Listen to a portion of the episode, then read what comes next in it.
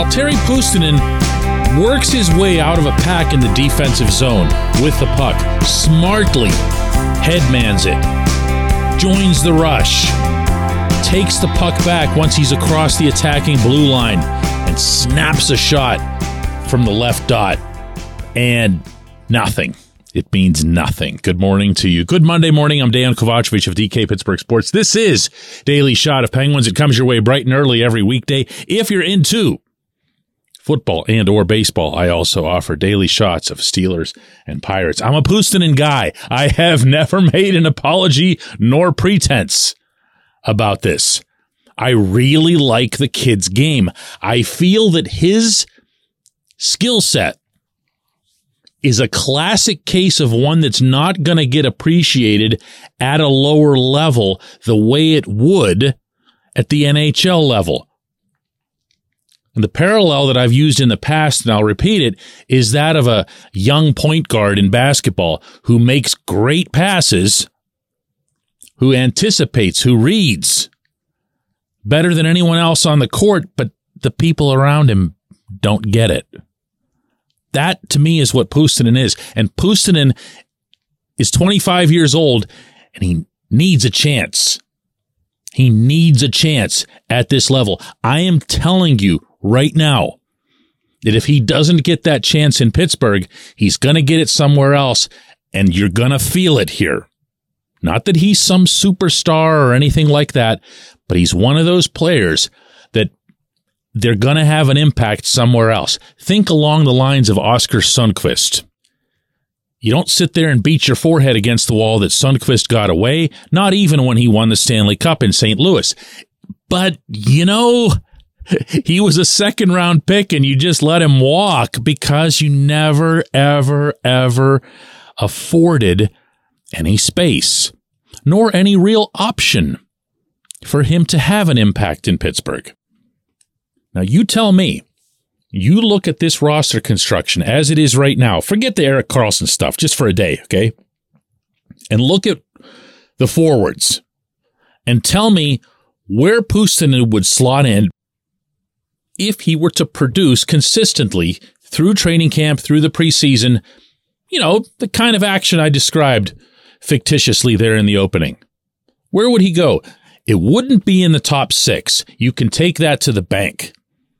He could look like the next Patrik Laine, and he's not making the top six here because that gets predetermined. It's set in stone.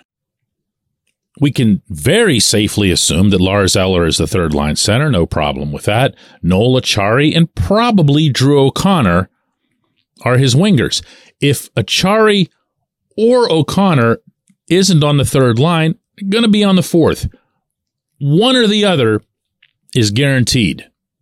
So how many spots are left? Three, right? Okay, well, Matt Nieto is going to be part of that fourth line. From there, I've got Alex Nylander, Jeff Carter, who, yes, will still be around, and Mikael Nylander, presuming he's not bought out within the next few days. Tell me, where? Where are you putting him? No, no, no, not where, not where are you putting him? Not where am I putting him? Where's Mike Sullivan putting him? Where's in turn Kyle Dubas putting him? Because Dubas is going to understand in short order, even though he's the boss, the head coach has no problem with sitting players acquired by the boss if those players don't fit his pattern. Now, why exactly Puustinen doesn't fit Sullivan's pattern or hasn't to date, I don't really understand. I had a talk with him once Sullivan. This was in Boston after a practice up there about Puustinen and just asked, what does he like? What does he see? And the closest I could come to a criticism, because he doesn't like to do that, especially with a younger guy, you don't want to quash their hope or whatever, but he did say that the one thing that he had hoped to see more from Puustinen is more of a constant energy, a constant motion. Now, if that sounds familiar, he levied a similar criticism or challenge, whatever you want to call it, to Nylander. And Nylander, for the most part, came through in that regard, certainly enough to get promoted.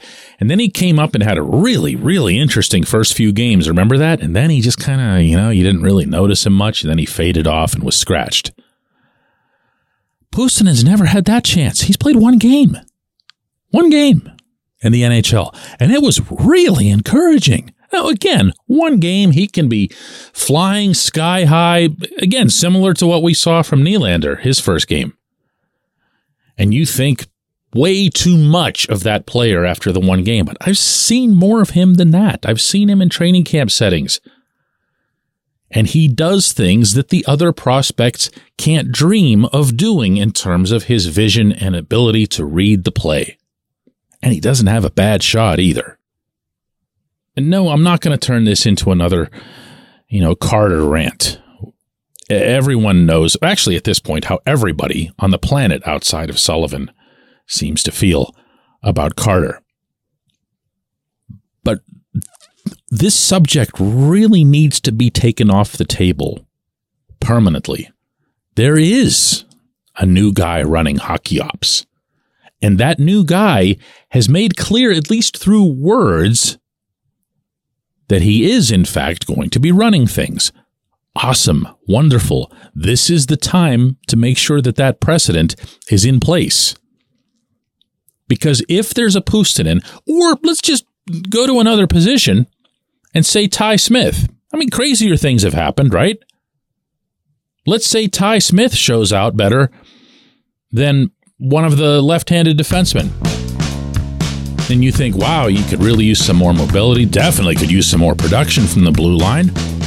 Let's keep him around. Okay. Who you sending out? Or do you already have your mind made up?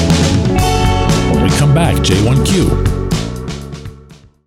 This segment of Daily Shot is brought to you by Family Table, a local company that brings delicious food to busy families. They offer family style complete meals or a la carte items like lean proteins perfect for muscle building and weight loss. If you're not local, gift cards are also available for your Pittsburgh based family and friends. Go to FamilyTablePGH.com. That's FamilyTablePGH.com and use the code DK40 or DK40 for 40% off and free delivery on your first order. Order by noon today for Thursday delivery.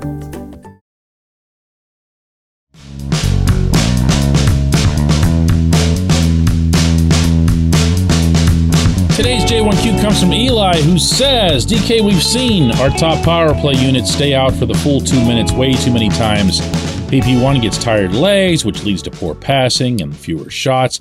Why not split that time and come up with a stronger second unit that would actually get more than 20 seconds to try to score?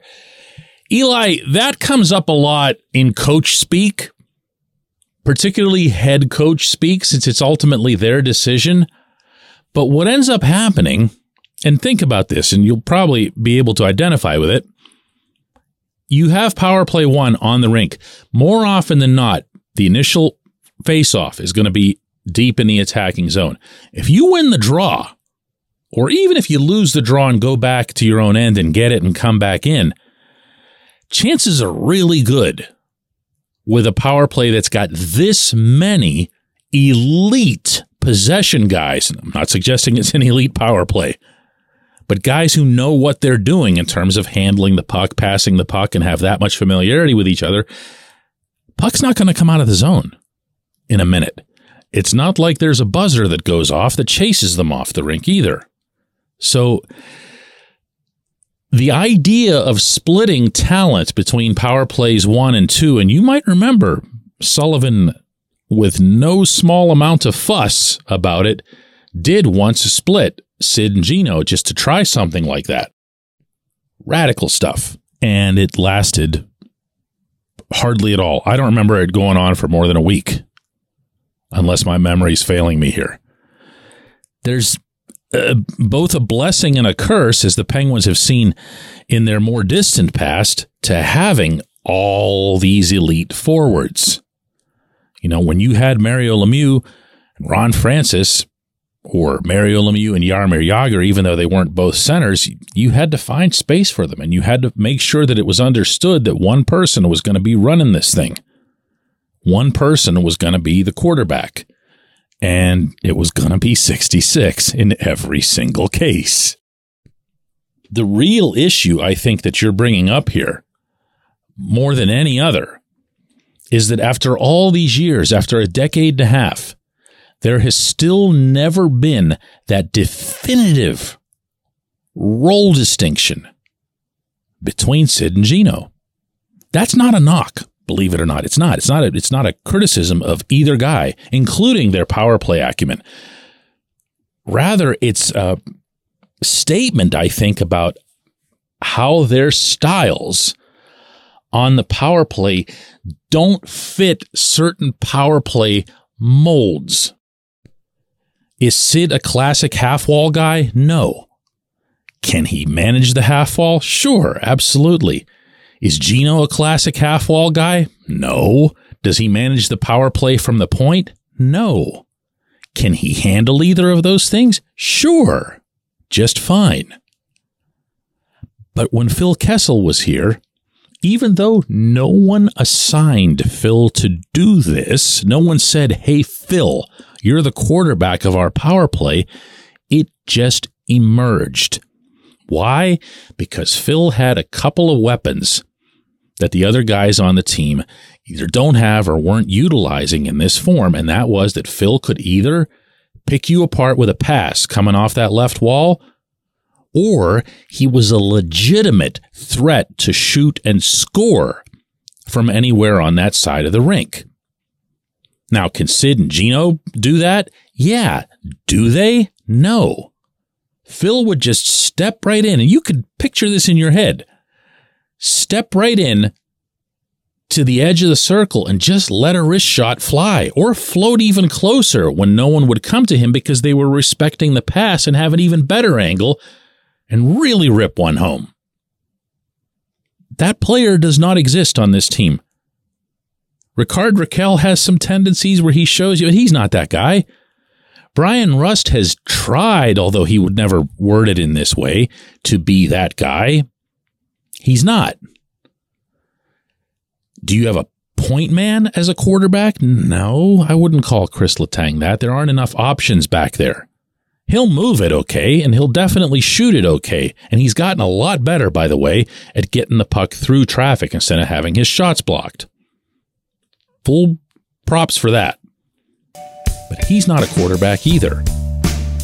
I did promise not to bring up Karlsson on today's show, didn't I? Yeah, I did. That was last Friday. Okay, well, see, I'm not going to get into whether or not Karlsson would be the quarterback because he actually kind of would. I appreciate the question. I appreciate everybody listening to Daily Shot of Penguins. We're going to do another one of these tomorrow.